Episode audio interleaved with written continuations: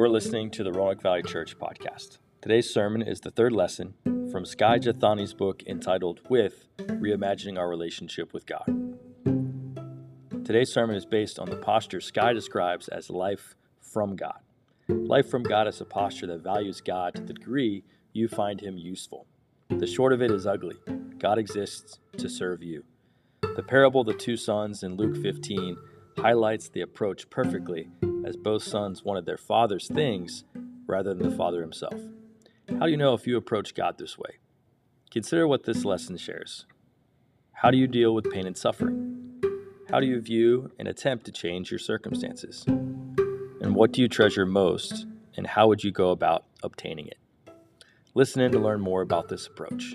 And please visit our website, roanoke-valley-church.org, or visit our Facebook page at facebook.com slash Roanoke more resources, sermons, and links to help you be a part of what God is doing in the Roanoke Valley. And now, enjoy today's lesson. Uh, this time of our service, we're going to do uh, our communion, which will prepare our time for communion. So if you have a, a, plastic cup with the bread and the juice nearby, please uh, hang on to that. We'll be able to celebrate and, and uh, take part of the Lord's Supper together. Uh, we are continuing our series called Reimagine and how we can reimagine our relationship with God and particularly how we approach Him uh, by looking at specific postures that you and I have or develop uh, in ways that we try to make sense of our relationship with God, or perhaps in ways that are in alignment with Scripture, and perhaps, if you're like me, in, in ways that we uh, kind of make up uh, in our way to approach God. Last, uh, last Sunday, we looked at life over God, where we can use God's principles uh, in a way to manipulate, in a sense that we want God's principles, the natural laws of the world. In a sense, a simple illustration is God has given us His Word. He's given us the owner's manual, the basic instructions before leaving Earth uh, acronym, and we want all those. So, you know what? Thanks for giving us all those principles. It's up to us now to find those principles and to put them into practice. And if we do that, life should go well. So, it's a, in a way, we thank you for your principles, God, but I'm not really looking to connect with you primarily. So we want his, he want his, we want his knowledge and his wisdom, but we don't want him per se. So today we'll look at another uh, posture, and today's posture is life from God. Life from God. Uh, Christian sociologists at the wonderful University of Chapel Hill, University of North Carolina, Chapel Hill, I was just down there yesterday, uh, studied the lives of teenagers for years, which sounds like a riveting study already. Uh, they concluded that most of them view God as a combination of the following two things a divine butler and a cosmic therapist. I don't know. I, I can see him that way too sometimes. I don't know. I guess you don't have to be a teen to think that way. I guess that's the point of the study. Uh, God does, in, in their minds, exist to help them through their problems and to help them achieve what they desire. Their primary concern, according to the study, was with one's own happiness instead of glorifying God or learning to follow Him or even how they can serve others with their gifts and talents. So, in a sense, if you were to splice open the universe, you would find yourself in the middle. So, you are the center of the universe in a sense of this life from God approach. Uh, you add in all of that, and I think we can relate to that to a degree, but you also add in that you and I live and swim and breathe this consumer worldview.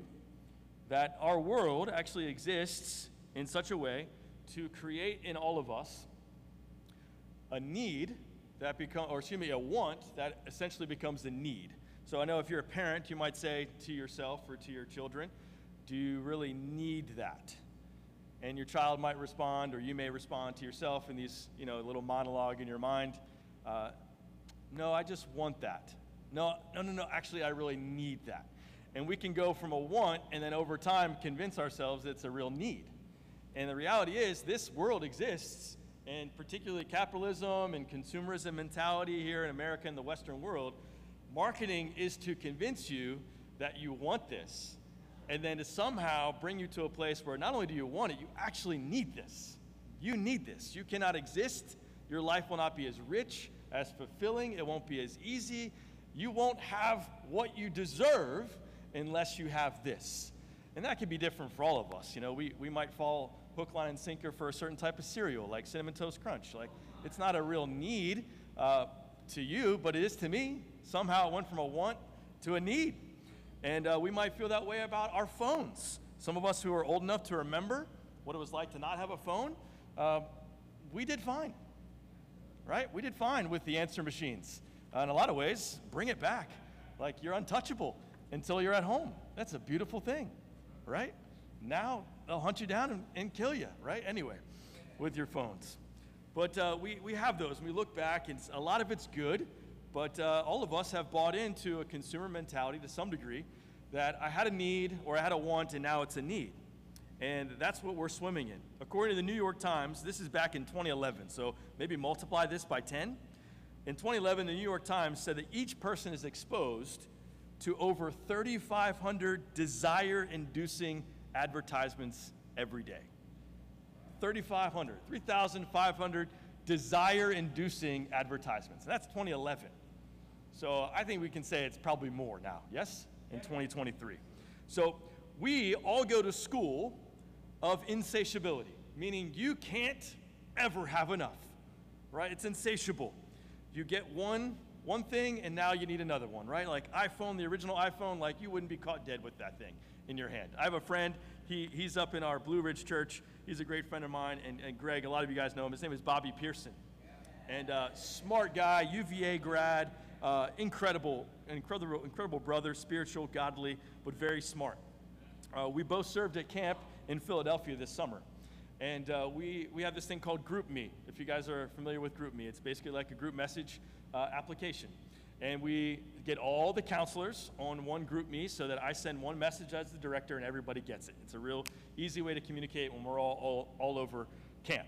So I thought that was pretty straightforward. Bobby comes up to me at the end of our director's meeting and, and counselor's meeting. He goes, Hey, um, I, I don't have GroupMe. I was like, Oh, no sweat, man. Just go to your app store and download it. And he just reaches into his pocket and he goes, and he has this flip phone.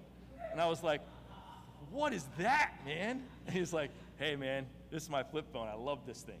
So he's, he's holding on uh, for dear life. So we just did the old fashioned thing, just, we just called each other. How about that? Like, whoa, that was crazy. Uh, we just called.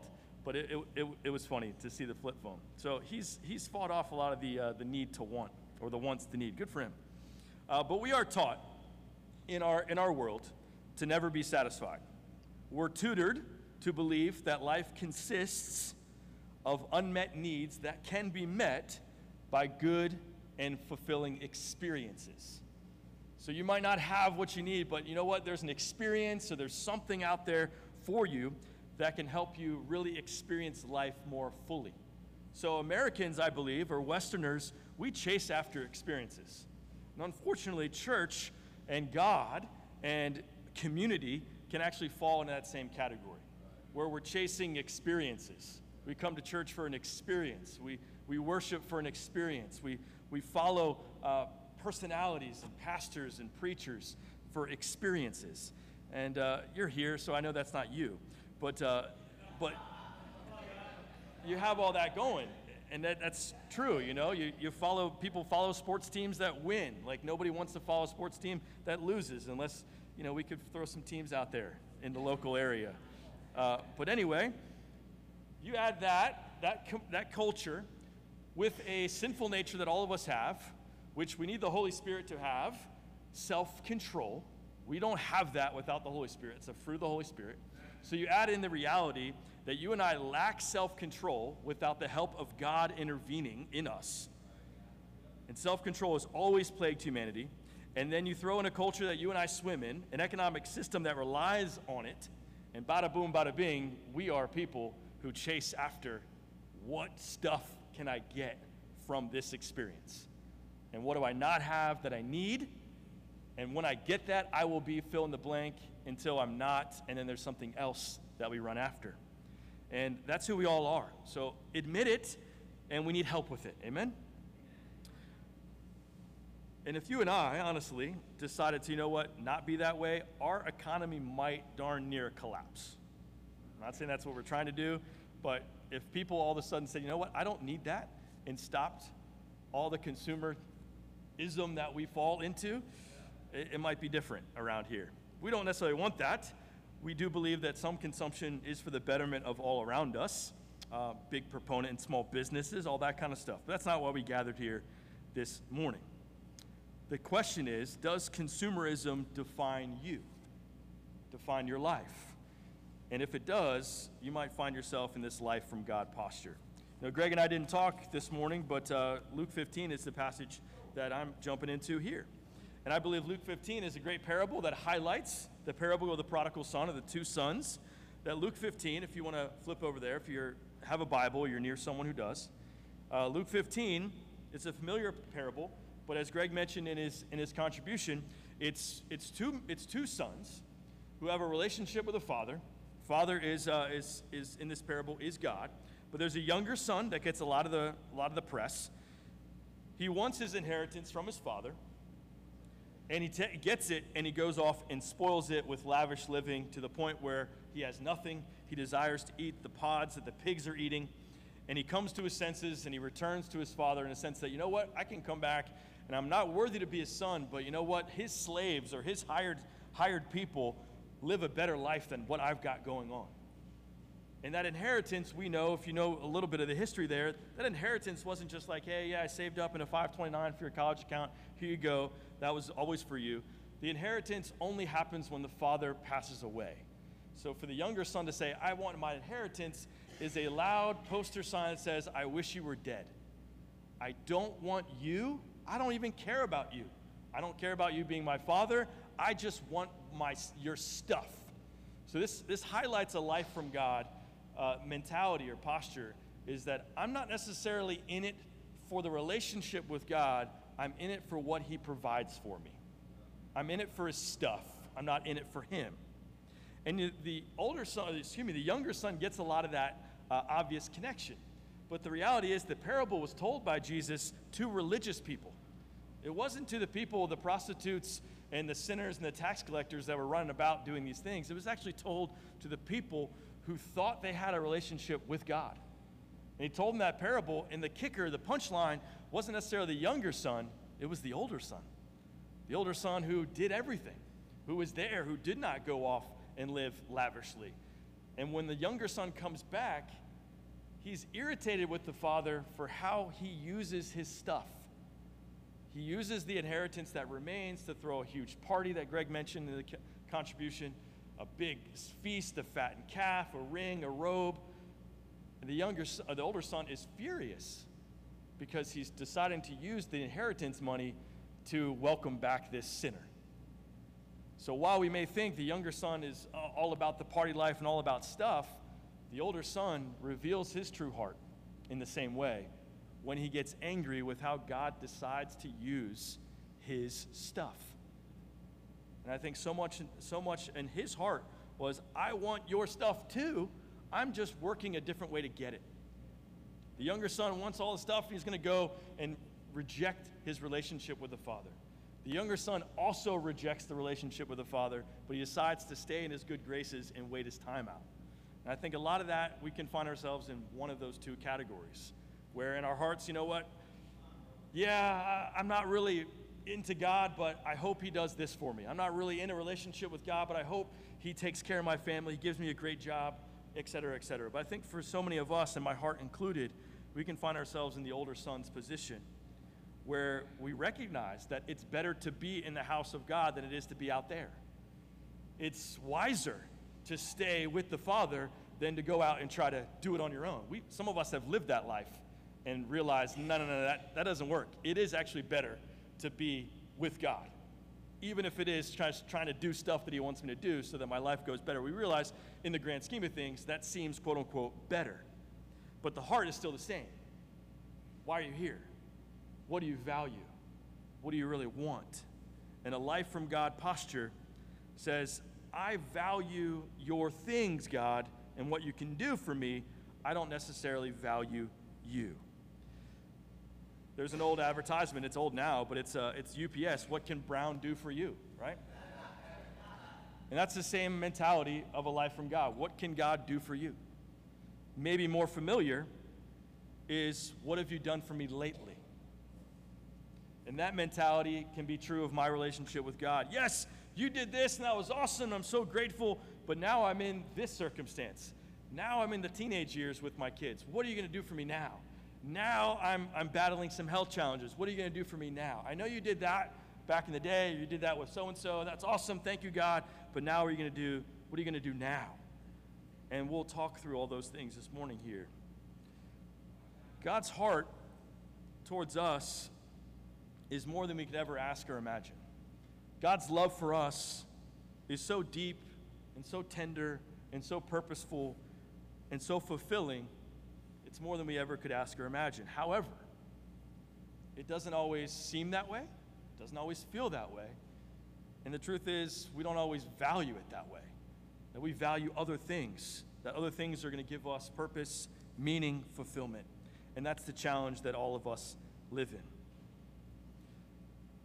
Life for God, or life from God, makes receiving God's gifts the entirety of your religious life. It's an extreme, pro- an extreme posture that often is categorized in our evangelical world as the health and wealth gospel. You guys ever heard of that before? And the health and wealth gospel, honestly, if you break it down, it's really appealing. Because all it is, is God will hook you up and you don't have to change. You don't have to do anything. God is here as your cosmic therapist and your cosmic genie to give you what you ask. And He's not really asking much of you, He just wants you to believe that He can do that for you. Ever heard of that? Ever approached God that way? Now, the challenge is God does ask us to seek Him. He does ask us to ask Him for things. So, what we desire and what we seek and what we do says a lot about how we view God. I think I have a, yeah, there, there it is. That's a, that's a real bumper sticker there. Provided by Jesus. So you can slap that on your, in your vehicle. And some of our, you know, the vehicles are really need Jesus to keep running. Uh, but this was actually, I did, I, you know, broke, broke it off of a nice, uh, brand new uh, BMW, like 8 Series or whatever, provided by Jesus. And it's a, it's, a, it's a loud advertisement that, you know what? Wealth comes from the Lord. And they're not wrong but in the sense that this elevates, man, he must be, he must be doing something awesome with God to be able to get that. And there's a lot of churches that are meeting right now that uh, look, that if I don't have the right suit, or if I don't have the right car, or I don't have the right position in my job, then you know what? I'm missing out on God's blessings. And there's something wrong with me. It's the reason why it's not. And churches were operated on that sometimes, where it's the sense that, you know what? If you would just obey, then you would kind of get to my level. You would have the Mercedes Benz. You wouldn't have that sickness anymore. You would be married, you know, et cetera, et cetera. And it's all based on God is here to just hook you up. All you got to do is just do what He wants, and you're good to go. So we approach God with, okay, God, I want your stuff, I want your stuff, I want your stuff. But we don't necessarily want Him. So in our lives, it's time to think and to consider why we want what we want. You know, consider how you shop. I'll consider how I shop. Little thought is given to the story behind the product. Some of us are very conscientious and good, good on you as to who made that product, what lives are affected by this product. Some of you all will not shop at certain stores because certain people are impacted by them, and, and kudos to you. But for me, unfortunately, you know, if I want Pop Tarts, I don't care who made the Pop Tarts, where the Pop Tarts came from. Um, if the Pop Tarts are made in some developing country, I, I mean, I should care, but in the moment, I want Pop Tarts, and it's a it's an impulse buy. They're never really on the grocery list, and I got I got some the other day, and I I hide them in the Lazy Susan in my house. Not from you know for people to look at me with shame, just so no one takes them. I'm I'm proud of my Pop Tarts. Strawberry. But these items pop up on, you know, pop up on your feed, pop up on your Amazon wish list, and you know what? You can click on that and it'll be sent to you to your door in 2 days or less. And unfortunately about that, not only do we not give thought behind the product, but we also don't think we don't we don't think, you know what? Okay, this product's great, but it's only great until what? It's not. It's only great until it's no longer useful.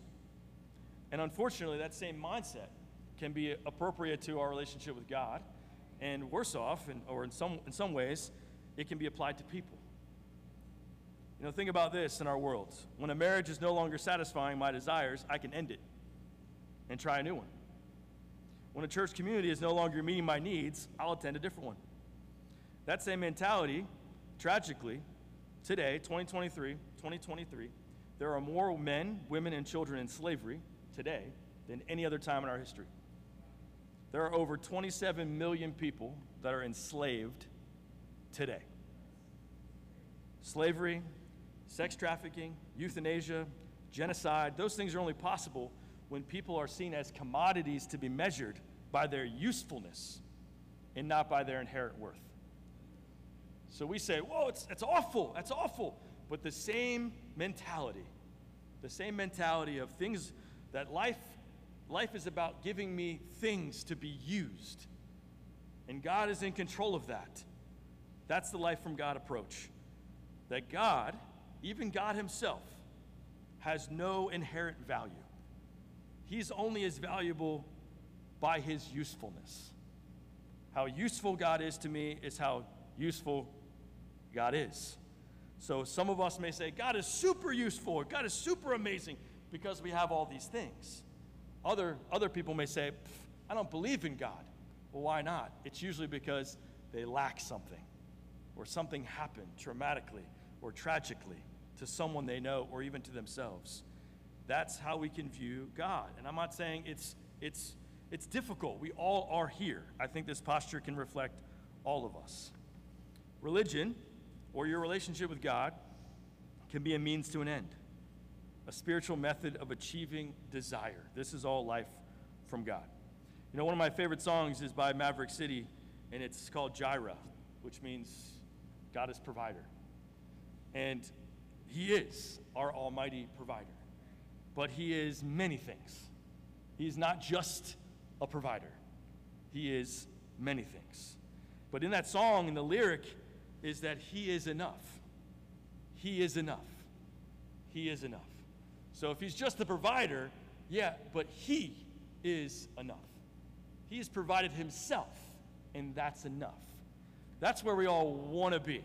That's where I believe God wants us to go, is that He is enough.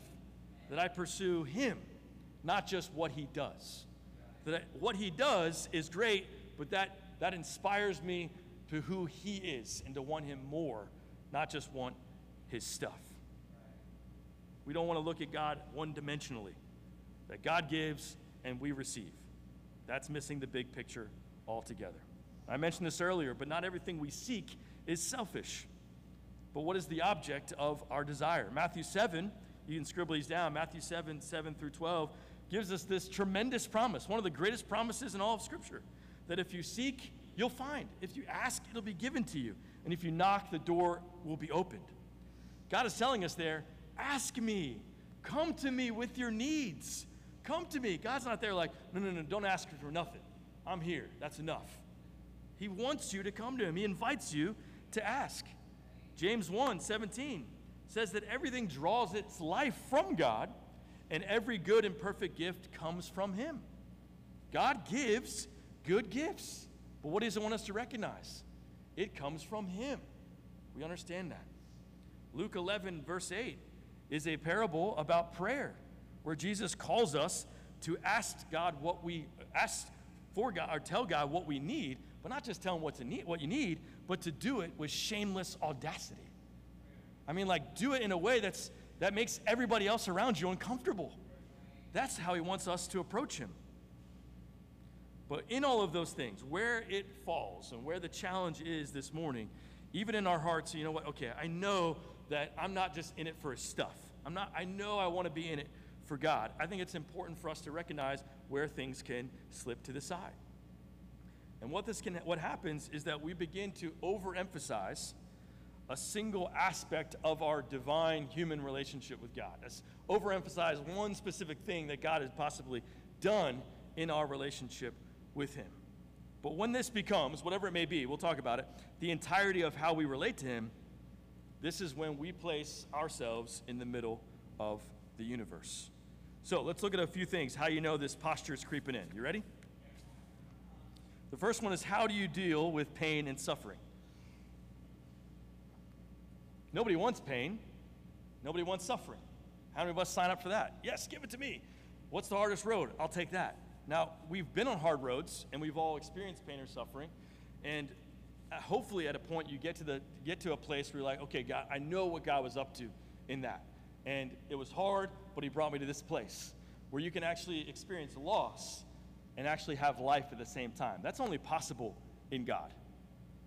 Loss without God is just loss and loss and loss. Only with God can He bring something that's a loss and actually bring life through it. It's tremendous, but it's hard. And none of us really sign up uh, for those things. But how do you deal with fear and suffering? Uh, or excuse me, pain and suffering. Pain, usually when it's around, it's the, it's, the, it's, the, it's the reality that something's wrong. If you're experiencing pain, you shouldn't be, right? That's almost inherent. Like, I'm experiencing pain, this shouldn't be happening. Suffering can be the same thing. We can suffer in all different ways, not just necessarily loss, but you can suffer from FOMO. Suffer from the fear of missing out. Like, I don't want to miss out. You can suffer through a mentality of scarcity, that you constantly live in a place where you don't believe you have enough or you won't have enough. Every day, it's like, okay, will I have enough? Will, will I have enough money? Will I have enough food? And those are real realities in our world. That's a real reality, not just in our world, right here in Roanoke. You can also have the pain and suffering of feeling and believing that you're not enough. You're not good enough. You're not smart enough. You're not pretty enough. You're not handsome enough. You're not strong enough. You're not diligent enough. You're not disciplined enough. You're not talented enough. And you can walk through your life with the suffering that you just don't have what it takes. I'm the only one. You can believe that you can suffer through not feeling valuable. You can go through suffering in the sense that you're always going to fall behind. I don't know if, you, if anyone feels that way. It started in math class and it continues through my life today. Like, I am going to fall behind. I'm going to fall behind. If I don't figure this out, I'm going to fall behind. You work so hard to not fall behind. And that can take shape in many different things. Fall behind in the ladder and where you should be in your job by now. You've worked here for five years, you should be here. Don't fall behind. You compare yourself to your neighbors. Well, they've been, they've been parents for this many years, and this is where their kids are. Don't fall behind. You can look at other, other married couple and say, okay, they've been married for five years, now they already have a kid. We've been married for five years, trying to have a kid, and we don't have one. We're falling behind. There's all this kind of stuff. As a single, you can look at and say, okay, you know what? Maybe I don't want to be married, but you know what? I'm gonna, I'm gonna show myself in this way with my job, my productivity, my ability, my financial wealth and stability. But then you find someone else that's got it going on more than you. I'm falling behind. And it's a rat race out of the fear I don't want to suffer from falling behind and what might be the consequences of that, whether real or made up in our minds. So, unfortunately, the health and wealth gospel and a life from God, and whether that's preached or caught or taught, a great deal of contemporary religion is designed to help us not feel pain and suffering, to not express it, to not experience it, to push it away. In a lot of ways, when pain comes or we experience pain, contemporary religion wants you to avoid it. Wants you to avoid it completely. Wants you to say, ah, you know what? Don't worry about that. Just keep on, keep on moving. We might have uh, brothers and sisters right, right here. I've said it to some people. You have difficulty, like, hey, you know what? Don't worry about it. Just trust God and keep moving. And like, you don't have to deal with that. You don't have to stop and think about it. Just keep moving. And that's what a lot of contemporary religion can do. Contemporary religion can also just try to distract you from it. It numbs our fears and pains, but it does never, it actually never deals with them, never removes them. C.S. Lewis says God whispers to us in our pleasures. He speaks to us in our conscience, but shouts to us in our pains. It is a megaphone to rouse a deaf world. Consumerism and life from God would have you put on your headphones and crank up the volume on your iPhones and Androids. I went to India in 2004, and I did not know I was going to experience this, but we went to a leprosy colony. At the ripe old age of 19, I didn't know leprosy still existed in the world. That's how um, sheltered I was. But we went to India and we went to a leprosy colony that was two, two hours away from Center City, out in a shanty town, where our uh, benevolent wing of our churches, Hope Worldwide, actually set up a community there to take care of over 100, 150 leprous people and their families. And what we were told we were going to do is we got together with uh, some of the doctors that were there, and they handed us masks and gloves, and then they handed us some gauze, some iodine, and scissors. And I was like, what are we doing? And they prepped us that we were going to actually uh, tend to these people that have had leprous, which uh, the deadening of the of the nerves, so they actually can't feel mostly all their extremities, nose, ears, hands, feet. So that when they cut themselves, they can't feel it. It gets infected, and they lose limbs. So the absence of pain to a leper is death. Life was found when they experienced pain. So those scissors were told to me, you're going to use these scissors to cut away all the dead skin to a point where they start bleeding. Because that's where the nerves are, so it can fire new growth. And I was like, wait, what? And I don't know the medical science behind that or if that was actually good, but we did it. And we had people coming to us with one, one finger, four fingers, three nubs, and they're handing their hands to us, and we're cutting away all the dead skin and uh, making them bleed.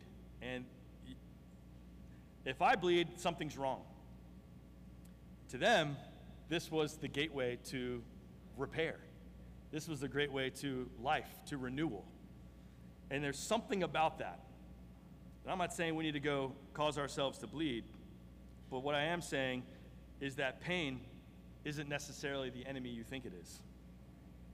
Pain isn't necessarily something you should be working to avoid. Pain isn't something that you should say, you know what, if pain's happening or suffering's happening, that something's wrong and God is letting me down. You know, God uses scripture many times in a, in a way that actually describes pain happening as a good thing. He says in Hebrews 4 God's word is like a double edged sword, it cuts. It cuts to the innermost parts, dividing joints and marrow, soul and spirit. Why would God want to cut you? He's a surgeon. Something's bad needs to come out, something good needs to go in. Pain. He disciplines, Hebrews 12, disciplines those he loves. We think in a world with life from God, and we think in a world that it's particularly in Westerners that we're avoiding pain through consumption, through chasing after our, our goals and making uh, things the goal, that pain is always punitive. But in the case of these leprous people, pain is the direct line to life.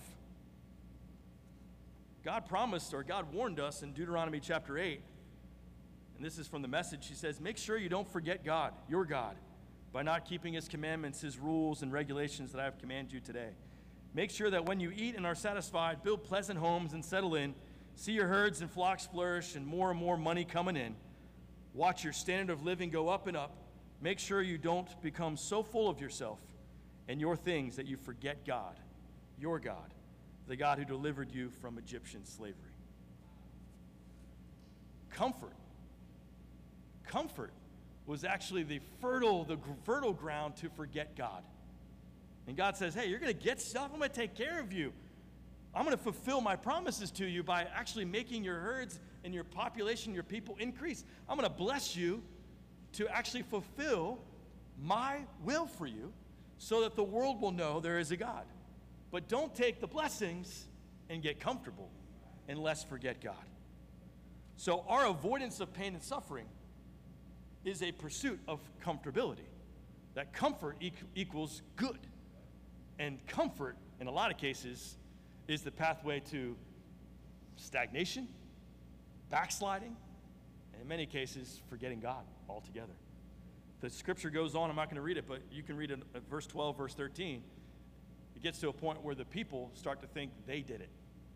They're the ones that made all these things happen. So that's where life from God goes. Is that God, please, you're here to give me things. But once those things come and once you get the fulfillment, you start to deceive yourself to think, you know what, I did this.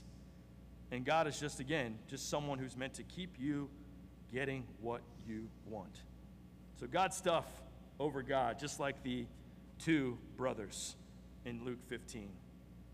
Uh, author and preacher Timothy Keller wrote in his book Counterfeit Gods. Definitely recommend that book, Counterfeit Gods. He defines idols as good things turned into ultimate things. So Jesus confronts this tendency in us with this life from God is that we think, okay, you know what? You give me these blessings, they become the ultimate thing that we hold on to. Matthew 10 37 confronts this when Jesus says, in regards to following him, Whoever loves father or mother more than me is not worthy of me. Whoever loves his son or daughter more than me is not worthy of me.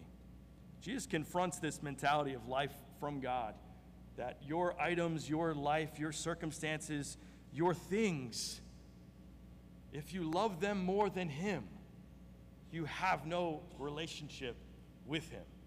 You can't be a disciple of Jesus if you love something else more than God. And that's constantly in competition, isn't it?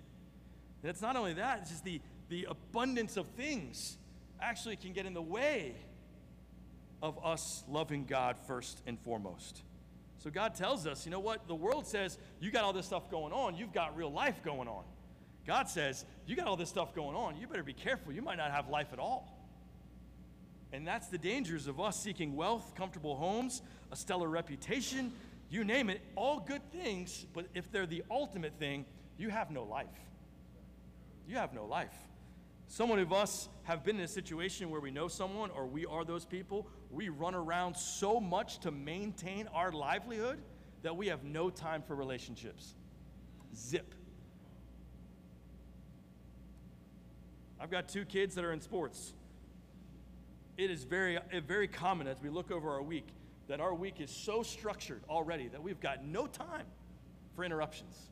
We've got no time for relationships outside of what we've decided to plug ourselves into.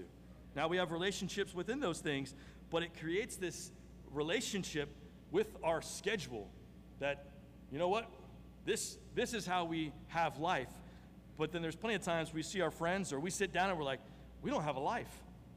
We don't have a life outside of this running our kids to practices. I have no life. What happened? But we have pursued so many things from the outside. Look at them. Nice house, kids playing sports, da da da da da da da da. What a life. And we feel like, what kind of life is this?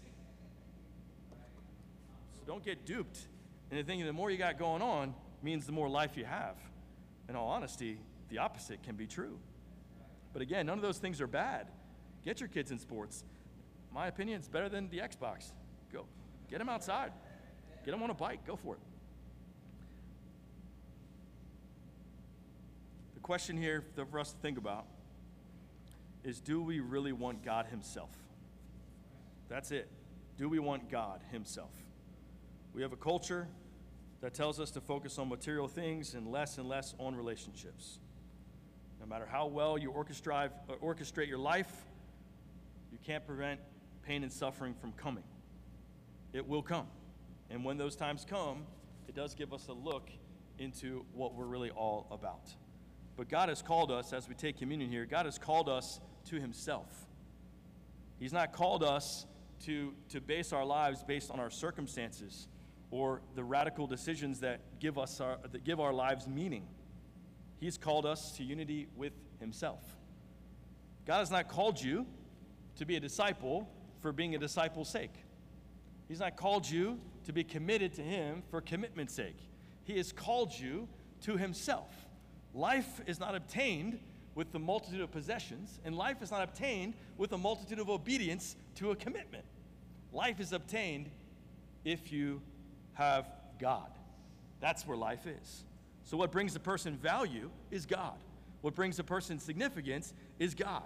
What brings persons real hope is not what they do, but with whom they do it. That's what we focus on. The call that God has given us is not to get life from what He gives you, He's calling you to come to Him for life.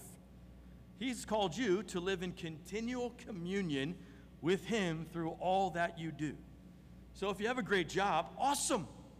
Commune with God there. If you have a decent job and you want a better job, okay, go get a better job, but life is not in that better job. Life is with God in the crappy job you have and the better job you have next. That's where it is. So much of our world says you are called to better circumstances. Go to that circumstance, go to that job, go to that neighborhood, go to that state, go to that school, go to that fitness club. That's where life is. No, no, no, no, no. Wherever you are, that's where God will be. Take Him with you. He wants to be in continual communion with you through the hardships and the great moments. Godliness is great gain. Godliness is great gain. Changing your circumstances is not the gateway to life. Changing who you're with, particularly with God, is the path to life. Write this down. We don't have time. 1 Corinthians 7. Paul tells the people there about their desires to change their circumstances. God says, stay where you are, where you were called. If you can get freedom, cool. But stay where you are when you're called. Meaning, me with you, my calling to you, is the greatest gift I can give you. Not your circumstances, not a change in your situation, but being great is with me. Paul in Philippians 3 7 says the same things. Whatever gains I had, loss in comparison to what? The last situation? In comparison to my neighbor, the Joneses? No. This all lost in comparison to what? Knowing Christ. You know, this church, so proud of it, even as, as Greg mentioned, our special missions contribution. That's just building, building a, a fund to help meet needs to see God's kingdom grow. It's, it's something that we want to do, it's something you guys have committed to do, and it's, it's, it's the evidence of a church that's not living life from God, that believes that even losing, losing financial money actually is the gateway to life. Everything on the outside says, hoard it. That's life. Giving it actually is what brings life. And the only way that comes about is that you know that God treasures you more than anything. Luke 15 tells us when the, the, the father comes out that he treasures his sons. He treasures his sons so much. He welcomes them, even the one who rejected him. He welcomes him back, throws a party, puts the cloak, puts the signet ring on his finger, tells them, You are my son, in whom I am well pleased, no matter where you've been or what you did. And even to the older son, who tells him basically, You're treating me like a slave. That's his mentality of his relationship with his dad. Even then, he says, All that I have is yours. Come and celebrate with me. Even someone that told their father right to his face, I don't want you, I just want your stuff. He says, All this is for you. Come and celebrate with me. How many of us would look at our child who says, You know what? I just can't wait for you to die? Would you say, Hey, come on. I love you. Come celebrate with me. You would continue to give after hearing something like that. God gave us the greatest gift because He treasures you. How does He want you to know?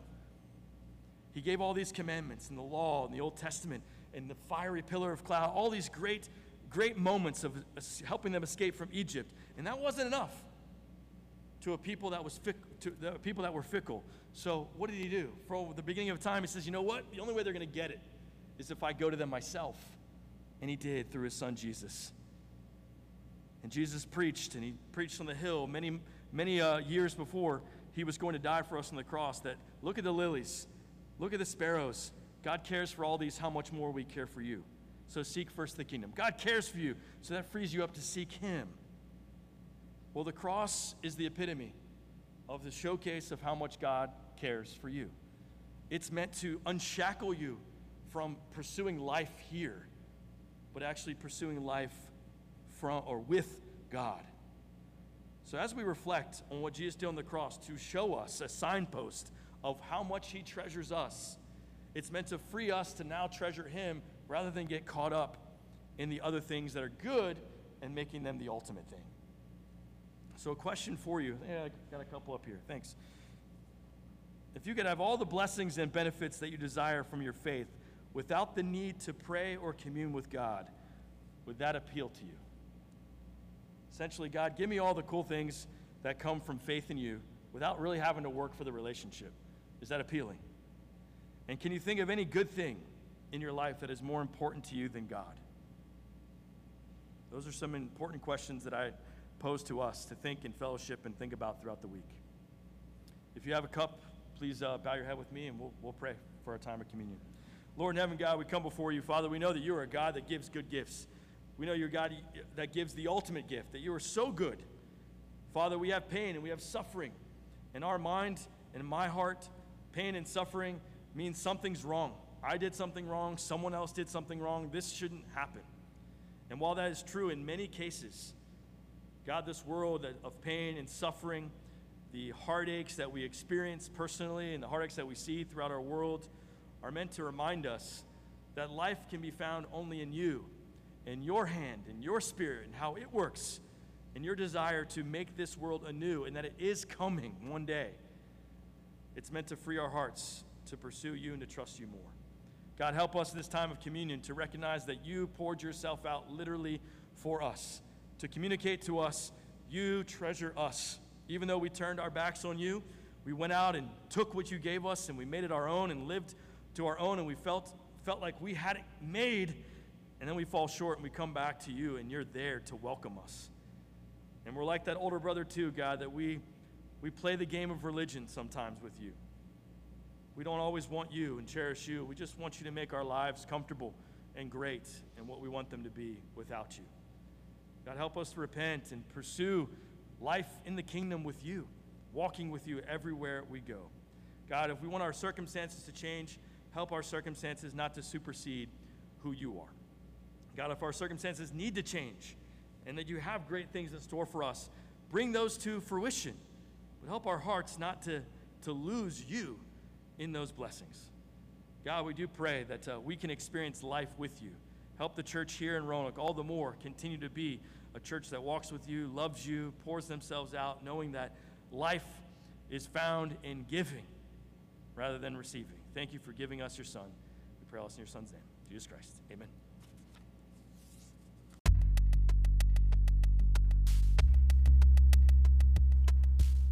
We hope you've enjoyed today's sermon be sure to check back every Sunday for new sermons listed right here. Subscribe to us on YouTube and like us on Facebook to stay in touch with all that God is doing in the Roanoke Valley Church. Thanks so much, and we'll see you next time.